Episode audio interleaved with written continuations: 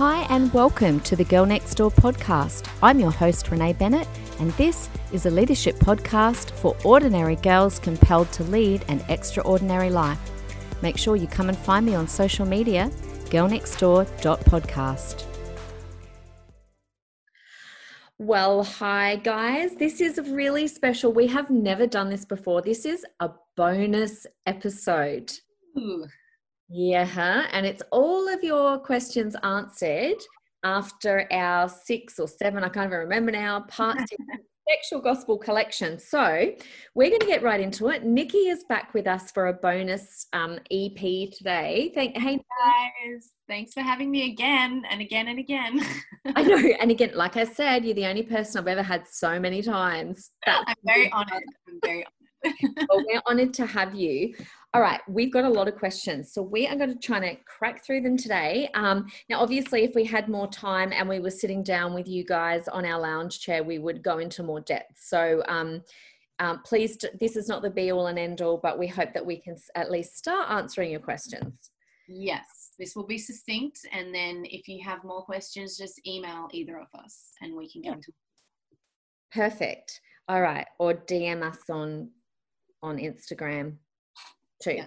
And I can send them along to Nikki. Okay, so here we go. Nikki, what do you do? This is from one of our listeners. What do you do when you become easily emotionally attached to someone when you see qualities that you love and are looking for? I love how you handballed that straight to me. Um, um, well, okay. Uh, I feel like this person's just saying, "What do I do with a crush? Like, like how do I have a crush on someone and and like function. Um, yeah. And so, really, what you're asking is uh, how do I live a life that's not ruled by my feelings? Because it's not actually sinful to have feelings for someone. Um, just want to take the shame out of that. Feelings are a part of the soul realm, they exist for a reason, but there's a difference between having feelings and being led by them. So I guess my answer would be like in a succinct way uh, don't worship your feelings. Anything that you let rule, you're worshiping. So don't let them rule. Feelings make a very bad ruler and a terrible savior because they change all the time they're dependent on your hormones and you, how much sleep you got and you know circumstances or your crush's hairstyle okay? So don't don't be ruled by them. Uh, and every soul has a ruler and wants a ruler because we're designed to worship. So make it jesus. Don't let your desires and your appetite and your feelings and your sex drive and your ego or anything else rule your heart and life. Make it jesus.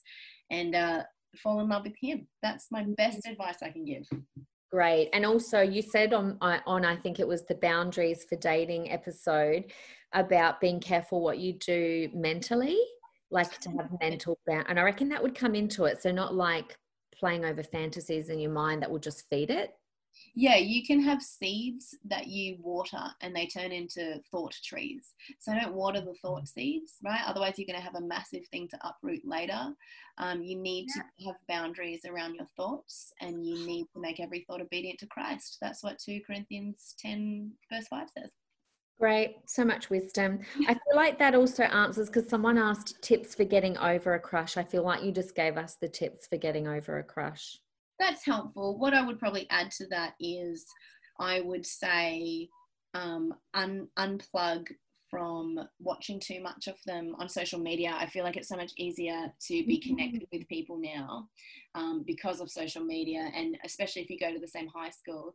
And there is this this thing of like deprogramming and reprogramming your brain. And so you need to deprogram your mind from thinking about that person all the time.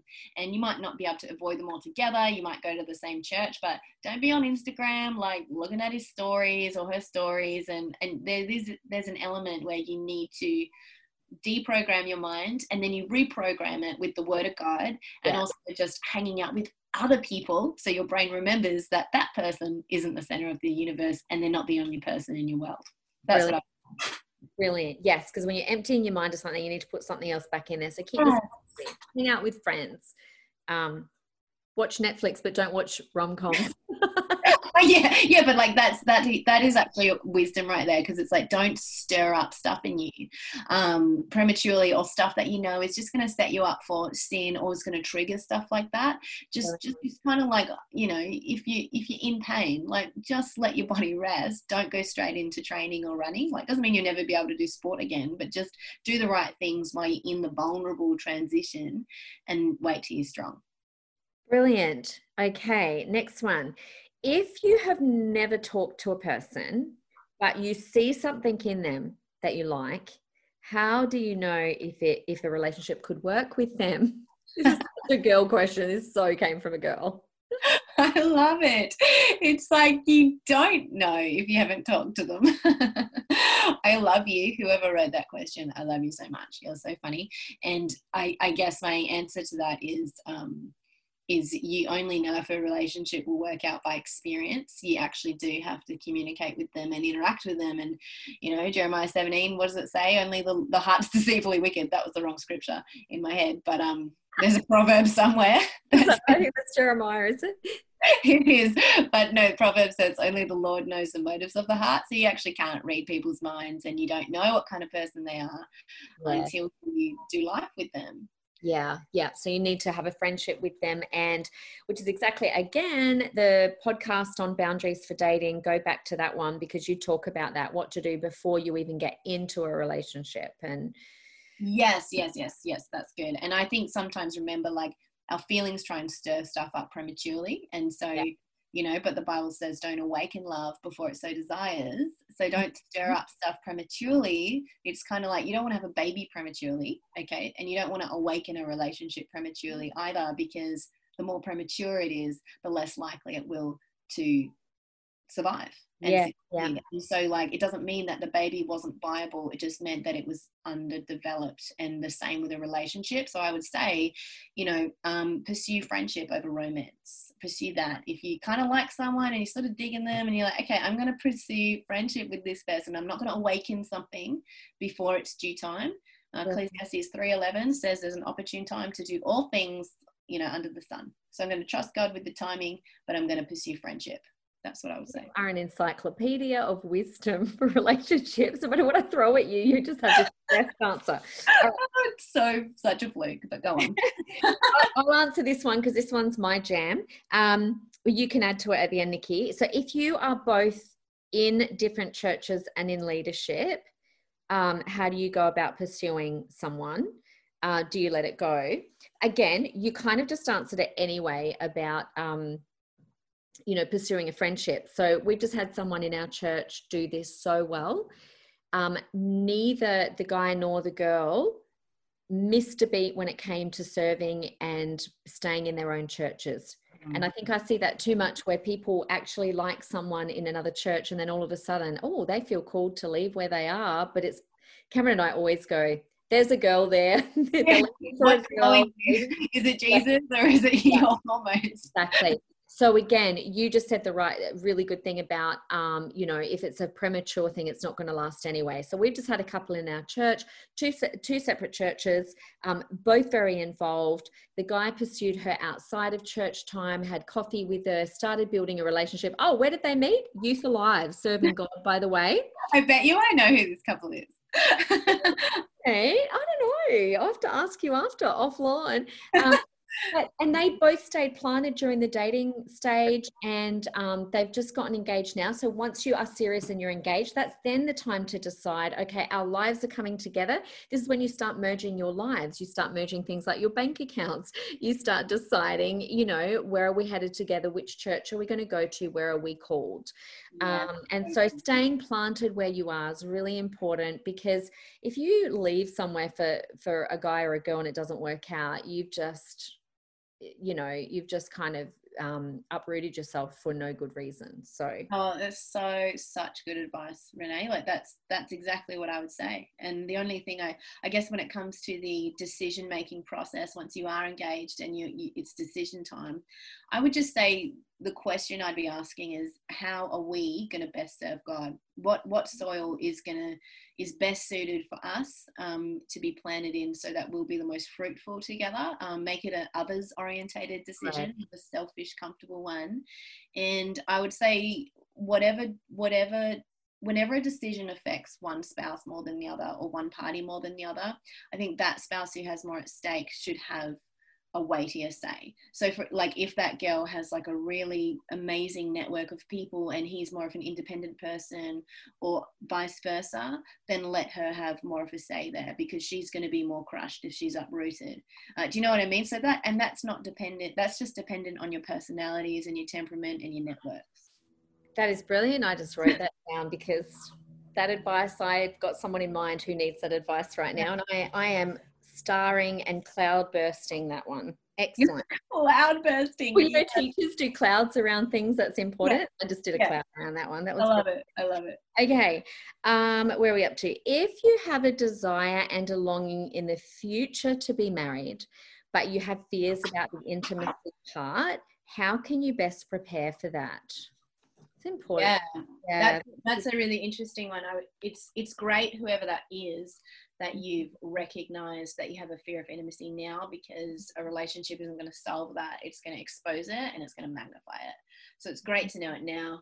Um, intimacy is just mm. another word for closeness or extreme closeness. And um, God has a monopoly on intimacy because He is what we call a perichoretic community. It means mutual indwelling, and it's about it's as close as you can possibly get. So, my my, my thing is that when you're dealing with fearing something that God is the architect of, you're dealing with something that God's also the restorer of. And that's good news for you, whoever asked that question, because so your first step here is to get intimacy right with God first.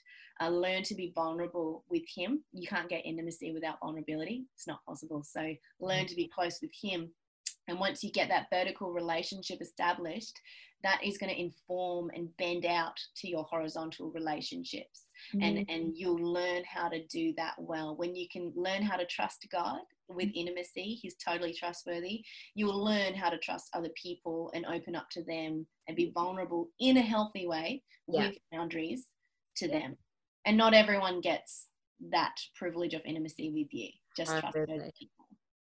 And I don't know if that person meant emotional intimacy or sexual intimacy. I'm not sure what they meant. But I know for me, having grown up in a single parent home where I'd seen a lot of divorce happen, I was very afraid of um, just even emotional intimacy, just even being close to a guy at all. I'd grown up with all girls in my household, and so Cameron was scary to me to allow him in. And um, and I think when you've done all the steps that you've talked about, prepared yourself in in your single years, being careful on who you choose to date. In other words, prove that they're worthy of your heart, which I did all of that with Cameron and I remember being quite afraid, and he was so good. He knew exactly how to, you know, him and I dating became a part of another healing process for me. Yeah, that is going to set somebody free. I'm really glad you added that because that's mm-hmm. testifying right there. And I think that's it developing platonic intimacy is is important. So practice vulnerability in your friendships once you've established that with God. So yeah. Um, don't forfeit closeness with people because um, you're afraid that people will like judge or hate your weakness and your fragility like but practice it with the right people and you know even with you renee cam was the right person yeah yep yeah exactly okay the next one um, this is quite a sensitive one so just a little bit of warning for for people here but if you have experienced sexual abuse um, in the light of how powerful sex is how can you move on and heal from this uh, you know, either as a single person or a married person? Yeah, so this is a really weighty question, and I'm I'm cautious to answer because I'm not I'm not answering as someone who's walked through that. I've walked people through it, but I haven't personally experienced it myself. So, but the first thing I want to say um, in answer to that question is if if you have experienced sexual abuse or know someone who has, listen to this podcast, but go further yeah. um, contact us. We will set you on the right path to get you professional help. Because um, that's the thing. The first thing I would say, um, other than acknowledging that Christ is never the author of abuse, um, you know, some hardships might be ordained by God for the purpose of our growth and refining. This is not one of them. Okay. God never entices us to sin and doesn't employ sin or perversion as a means of teaching and refining us. He doesn't do that. So God's not the author of abuse. Know that because knowing the truth sets us free. But um, other than that, I would say you need to get help. And there is not, it's not your fault, but it's like, say, if you would go to the doctor if someone physically assaulted you. Like if they punched you in the face, they just they got angry, they punched you in the face, smashed your teeth in. Now you got to go to a dentist and a doctor. Um, it's not your fault and it's not your sin, but you still have to get professional a professional to look at it who's an expert, and you have to seek healing whether it was your fault or not.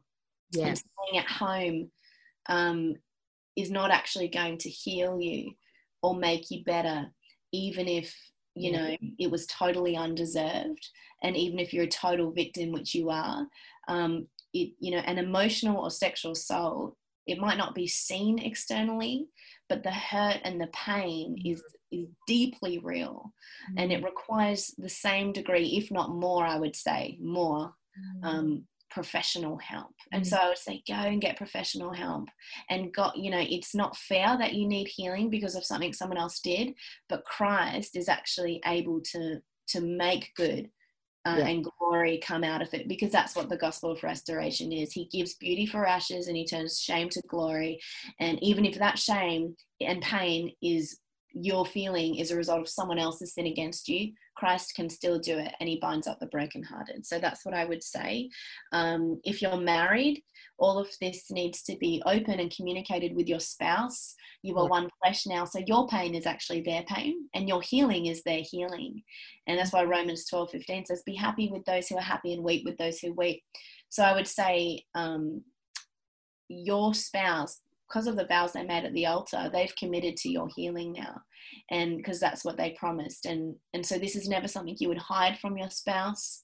Yeah. Allow them to weep with you so that they can rejoice with you when you get healed. That's what I would say. Answer. Good answer. And I know one book that we did use a lot in my church in Adelaide was called The Wounded Heart I cannot mm. even remember the author's name, but um, you know, it's a pretty full-on book. Um, but I think it's the best resource I've ever seen on it. So that could be something that you could read, but in conjunction with getting some extra help. Because yeah. so please do email us or contact us if yeah, yeah, yeah, definitely. All right, thank you, Nikki. Okay, this one. Uh, okay, a little bit longer question, but I think because Christian dating culture is so high stakes, I've seen couples who have dated for like two years break up. It's the end of the world because they really thought they were going to marry that person. So, where's the balance between, yes, I hope this goes well, so that the end result is marriage? Um, and then, kind of tied into that also was the whole, the L word, you know, the I love you. So, I think what this person is asking is, how do you go into it knowing that there's this you know you might give your whole heart to someone and you might end up you know wasting two years because you break up? Mm, i feel like what they're asking is how do i how do i love someone and avoid heartbreak at the same time? Yeah how do I, saying it. And so like avoiding heartbreak isn't actually the goal in life. Um, yeah. That's why Christ's ministry is to the brokenhearted, Isaiah 61. Um, pain is the risk of loving someone well. Yeah. So, kind of like pregnancy, there's there's always a risk of miscarriage um, when we uh, become pregnant, and we don't expect it um, unless unless we're not living in the right way. So if I get pregnant and then I'm taking drugs and I'm drinking and smoking and kickboxing and and you know jumping on my stomach and I'm not eating anything, then the risk of losing or deforming the baby becomes much much higher yeah. according to my lifestyle. But and in, in relationships, if if we're living the right way and and we're we've laid the right foundations in our life, which we've talked about in previous podcasts. If Jesus is the source of our life and not our partner, if we're putting boundaries in as we build trust with this person, then we have nothing to fear because we shouldn't live in fear. Um, sometimes, yeah. like having a baby, there is unexplained loss. I have lost a baby permanent. Uh, myself personally, and and it was not my fault. It was unavoidable. Um, but the Bible says even in unexpected loss, Jesus will be right there with you if it happens. Yeah. It was for me, but I don't live my life expecting it. I went on and I had another baby and I didn't expect it uh, to fall through. And so I would say, you know, that if you're doing the right things, like, you know, like a woman who's pregnant, if you're just eating the right things and you're looking after yourself and you're living your life the right way, then expect good and know that Jesus is with you in the loss if it happens. Yeah, because there are no guarantees and certainties. It sounds like she almost wants to be given a guarantee that if I go into this, I'm not going to get my heart broken and it's all going to work out okay and I'm going to be walking down the aisle in two years. But there are no guarantees. And I remember years ago hearing this description of love being um, moving towards someone without self protection. And I feel like the whole dating and boy girl process is literally that. It is moving towards someone and forgetting about that so, um, you know i'm not talking about allowing yourself to be open to abuse or anything like that but it's moving towards without protecting your heart because ultimately you can't stop being you know it might not work out and that's okay if it doesn't because like you said you've got good people around you you've got god around you. Um, love is a risk but i would rather love and be hurt than not love at all and be yeah and that's the thing like i've broken my own heart by losing friendships. Like i've lost a friend in my past and i broke and it was my fault like i was just right. negligent. And so my own i broke my own heart because it was my fault. And so heartbreak is certainly not restricted to romance or romantic relationships. It's just something like pain in the heart is something we we will experience in life. Yeah. and jesus is an expert at walking us through that. But I think when it comes to dating specifically, um, it, that's why we have this podcast. That's why we've been doing this series because it's like you can you can do this well and do this in a way that does actually protect your heart. Because I also feel like this person is asking like, how do I like I'm willing to experience pain, but I don't want it to cripple me. And you can experience pain without being crippled. Like yeah. the relationship might end, but you won't end. Yeah. That's where boundaries come in, and that's where guarding your heart comes in, and that's where not yeah. worshiping the person comes in. You will hurt, you will experience pain, but it won't cripple you and it won't end you. That's the promise.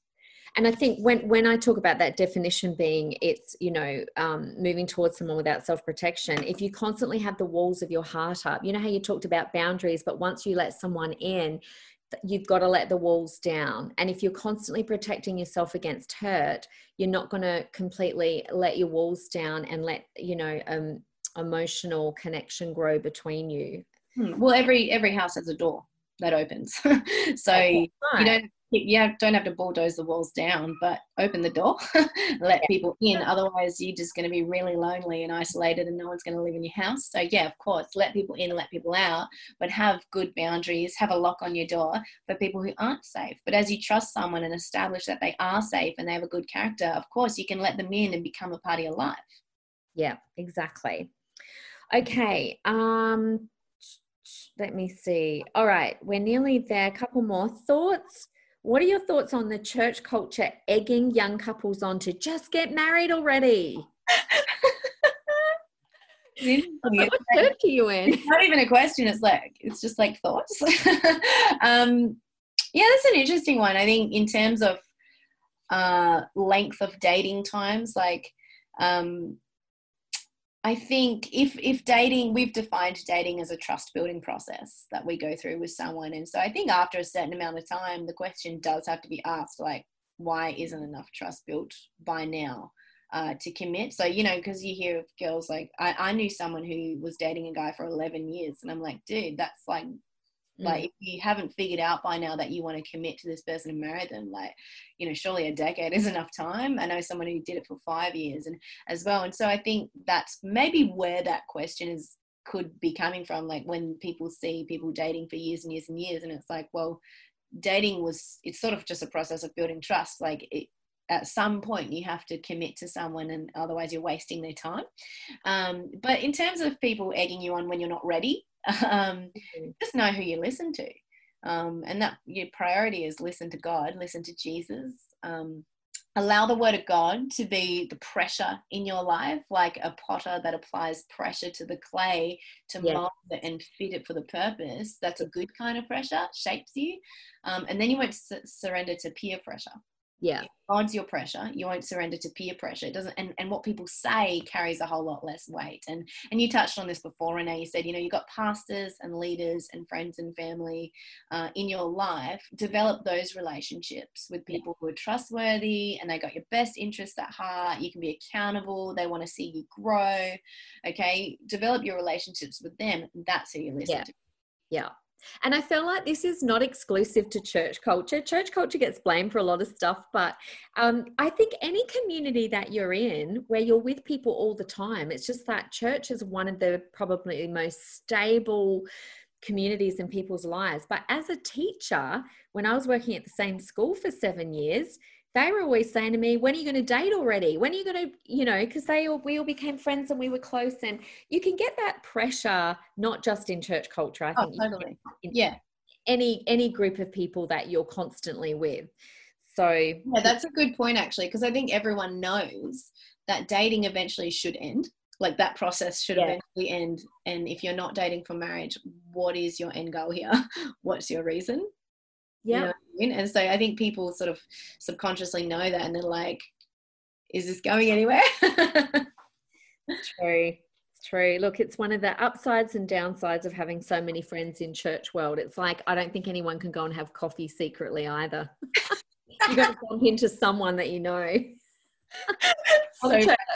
yeah, so funny. Just spread it to everyone. Okay. This is a great question, Nikki. How do you know if the guy can lead you? Which I feel like there's a question before this. Um, we're assuming that a guy should lead us, which I do agree with. Um, but how do you know if they can lead you?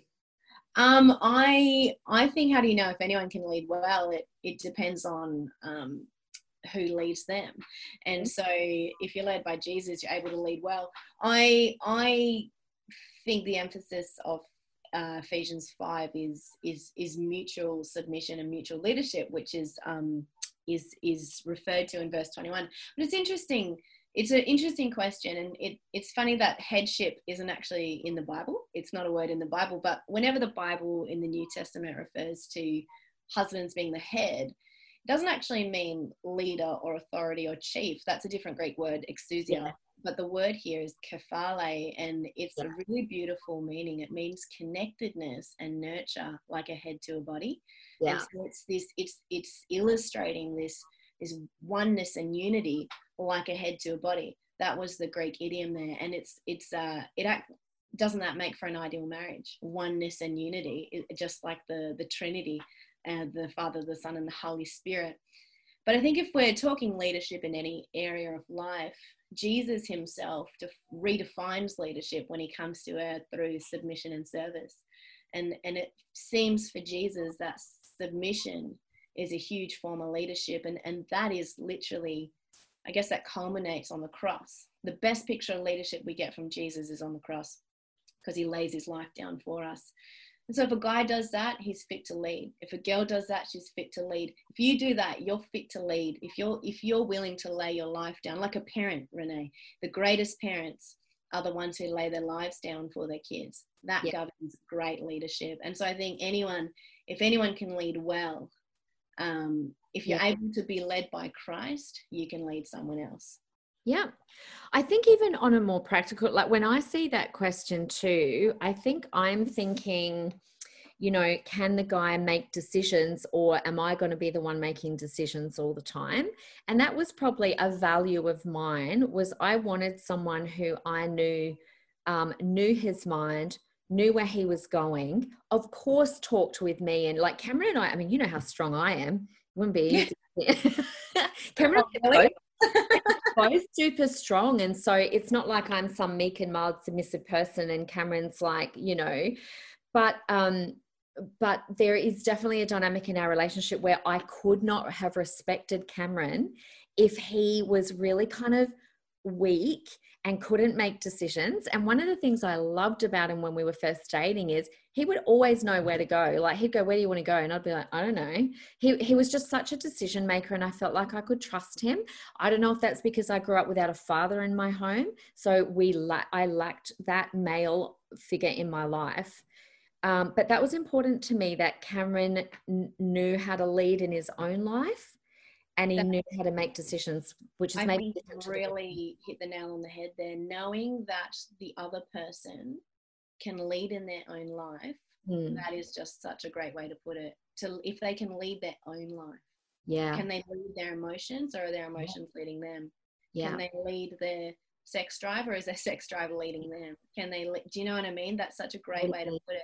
Are they being? And ultimately, um, you know, to be an apprentice is like every apprentice ends up working or building like their uh, leader, like whoever they Yeah, apprentice yeah. under. And uh, if Jesus is the leader that you're apprenticing under, that's really what discipleship means. It's uh, you lead like him. So Yeah. if I'm looking at leaders, I just want I want to be led by people who are like Jesus. yes, That's what I'm looking for. And so really I guess the best criteria we look at when we're talking about, you know, who should lead us in any context of life, look for people who lead like Jesus. Yeah. And I think that was actually a book in uh the Evil Life Academy, wasn't it? Yes, Yes, yeah, it was. Lead, lead like Jesus. Can't remember who the other was.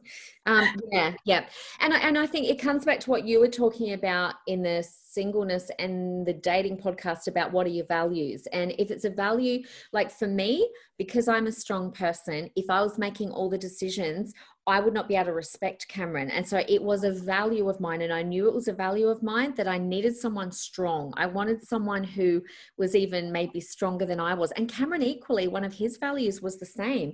He didn't want he wanted someone that was a little bit hard to get, that was a bit of a hard chase. And uh, he likes that I challenge him and I keep him on his toes. So it's kind of went both ways. I think that's the epitome of like iron sharpening iron. You guys just sharpen each other and you Yeah. strengthen each other, right? And and I think that's I mean that in Ephesians five where it talks about the head and the body, it says it, it undergirds the whole thing in verse twenty one where it says submit to one another out of reverence for Christ. So the Yeah. real leader here is Christ. Yes. And then you you submit to one another, but that looks different in different contexts, doesn't it? It ab- absolutely does. And actually Okay. submission is a form of strength, isn't it? Yes. Yeah. That's a whole other podcast too about the whole men and strength and what's masculinity. That's another whole one. Um, we can't answer it here, but I we've only got five minutes because I have to go and take my dog to the chiropractor. for the listeners, like just take Yeah. that on board, write that in your Bible journals. I am that hippie. I'm not. I'm like. It, You So should I- come to Fire and live here. I should. Literally, I take my big Groodle um, to the chiropractor. Okay, let's end on a bit of a fun one. What are your thoughts on online dating for Christians? Isn't there some Christian one called Fishers of Men or something really? I bad? have no idea. I, I have no idea. We are venturing into um, unfamiliar territory for me. Um, but I do have, you know, someone told me recently that they have friends who met each other via online dating um, uh, and ended up getting married. Um, I don't know if you've you've heard of. I don't know how the marriage is going, but but you know they met each other that way. So um, look, if I had a preference, I'm interested to hear your thoughts, Renee. But if I had a preference, obviously, I would. I'd rather meet my spouse on mission organically. That's my That's brilliant. preference. But I think um, it's kind of like social media. Is it is it immoral or is it moral? And really, it's amoral. Like it's neither. Right. It's just a platform. And uh, so, so there's no chapter and verse against it. There's just biblical wisdom that must be applied in every context of life. Okay, so you know, I guess as long as you are making sure that you're not making an idol out of dating, as long as you're making sure your gaze is on Jesus and the calling, as long as you're focused on becoming a healthy person, not obsessed with finding one, uh, there's no legislation against that. There's no law against these things, the Bible says. And so. Um, I guess in terms of online dating, I think it's amoral. I think make sure it's like when people ask me, is dating biblical? No, Yeah. is your dating biblical? So online dating, sure, make it biblical. And Mm-hmm. uh, you know, my preference is I'd rather meet. I feel like it's easier to meet someone uh, organically, or maybe not. Yeah. don't. The world is changing, but make sure whatever you do, do it unto the Lord. Make sure you're worshiping God, and make sure you're being wise. And Yeah. um, it's definitely. Uh, not a place you, you can't digitally develop a relationship so it might be a platform to meet someone but you can't grow that relationship Yeah. um, outside of being in each other's actual company Yeah. And we've talked a lot about values, and I don't know that you can really know who someone is from online dating. So I feel like even though it's not wrong, and and certainly there's two people that I know that have done it. Um, one where um, it worked out, and they're still married, but they did compromise their values because one's uh, got Christian beliefs and one doesn't. And then the other one, it didn't work out, and they ended up divorced. Um, so I just from my experience, I feel like perhaps it's high risk and low fruit. Mm. Um, but then there would there could be cases out there where it does work. So I would say the important thing, like you said, is as long as you're not compromising your values. So yeah. You can do that whether you're meeting someone face to face or online. But if you've got the strength when that good looking unsaved guy sends you the wink or the swipe or whatever it is these days, I don't even know. well, I um, think they have like specific Christian online dating sites now. So they're actually for Christians. Yeah, I know. I think they're, I think from what I've heard, they're a little bit woeful, but I don't know. yeah, well, it's exactly what you're saying then. It's like, well, make sure whatever you do is is pure hearted and so if you feel like you're setting yourself up for temptation and and then then just don't do it because jesus says you know if your right hand causes you to sin cut it off gouge out your eye you know like it's a metaphor people he doesn't mean it's a metaphor i was gonna say oh my gosh now we're gonna have people going what i know i know but cut off cut yourself off from online dating if it causes yeah. you to sin. Um, but yeah. just apply all the wisdom that we've sort of talked about in the last six or seven or whatever episodes to that activity. If you're going to go through online dating, uh, will make sure you're doing all the right things um, and laying down your boundaries and not compromising and all these things. And um, but eventually, it will you might be able to meet someone through that. But you know, and I think most people who do the online dating, they don't intend to keep it online. They want to meet someone, you know, and hang yeah, out with. Totally. Them. Yeah. Well, I, know, I know people who have um, met people through social media. It's not even on an online dating platform. They kind of just met through social media. So yeah, but I think if you put all these other principles in play, then um, you're safeguarding yourself. All right, Nikki, thank you so much. Our time has come to an end. Well, not our friendship, but our. I'm so sad. Genuinely sad. Oh, our, our online friendship has come to an end. Our podcast friendship. um, but I know people have asked like how they can maybe get a hold of you because um, I think you're one of these people that might not post so much on social media, but you're still on it. So we can yes yeah, I'm like probably what they call a ghost. So stalker, you're a stalker. um, I'm I am really like I am slack, but I will I do respond to DMs and I do check in on social media. I'm just a shocker at posting okay. and, and, watching other people's stories, but but um yeah, just um feel free to DM me or tag me and stuff, and I'll definitely I'll definitely check my notifications that's yeah, what I do. I, am constantly tagging you in on the Girl Next Door stuff. So if people want to find your handle, just come on to Girl Next Door dot podcast on Instagram and you'll find um, tags there. And Nikki's also a friend of mine on there, so just look up Nikki's cool. name. Yeah, maybe I'll tag myself in the comments so people know the handle and then they can message me. Yeah. Yeah. And even if, you know, you're interested in getting Nikki to come to your youth group to speak on any of this stuff um, or church or whatever, um, or even you know the principles apply whether you're a christian or not really. So yeah make sure that you let her know because i'm sure that she would be able to organize that too. Totally. All right. Thank you nikki. It has been a pleasure. Thank you so much for having me. It's been an honor. It's been a privilege. And i don't take it lightly. And thank you for investing in all the young people in your world and providing a platform for them for change and growth and transformation. You're amazing Oh, thanks. I love it. It's a lot of fun. So yeah. thanks, Nikki. All right, um, everyone. We'll, oops, what are you say? I was just going to say bye, everyone. guys, I'll see you all next week for a brand new series on. I'm not, I think I've got something brewing in my brain, but you'll have to wait.